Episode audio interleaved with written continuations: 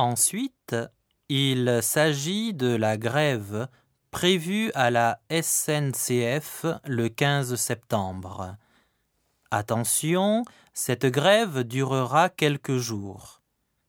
Aujourd'hui, Air France annonce également la possibilité de faire grève les 20 et 21 de ce mois. Quoi? Air France fera aussi la grève Ce sera le jour de mon départ pour la Suisse. Je dois téléphoner à cette compagnie aérienne, sinon j'irai en train. La grève, ça complique les choses.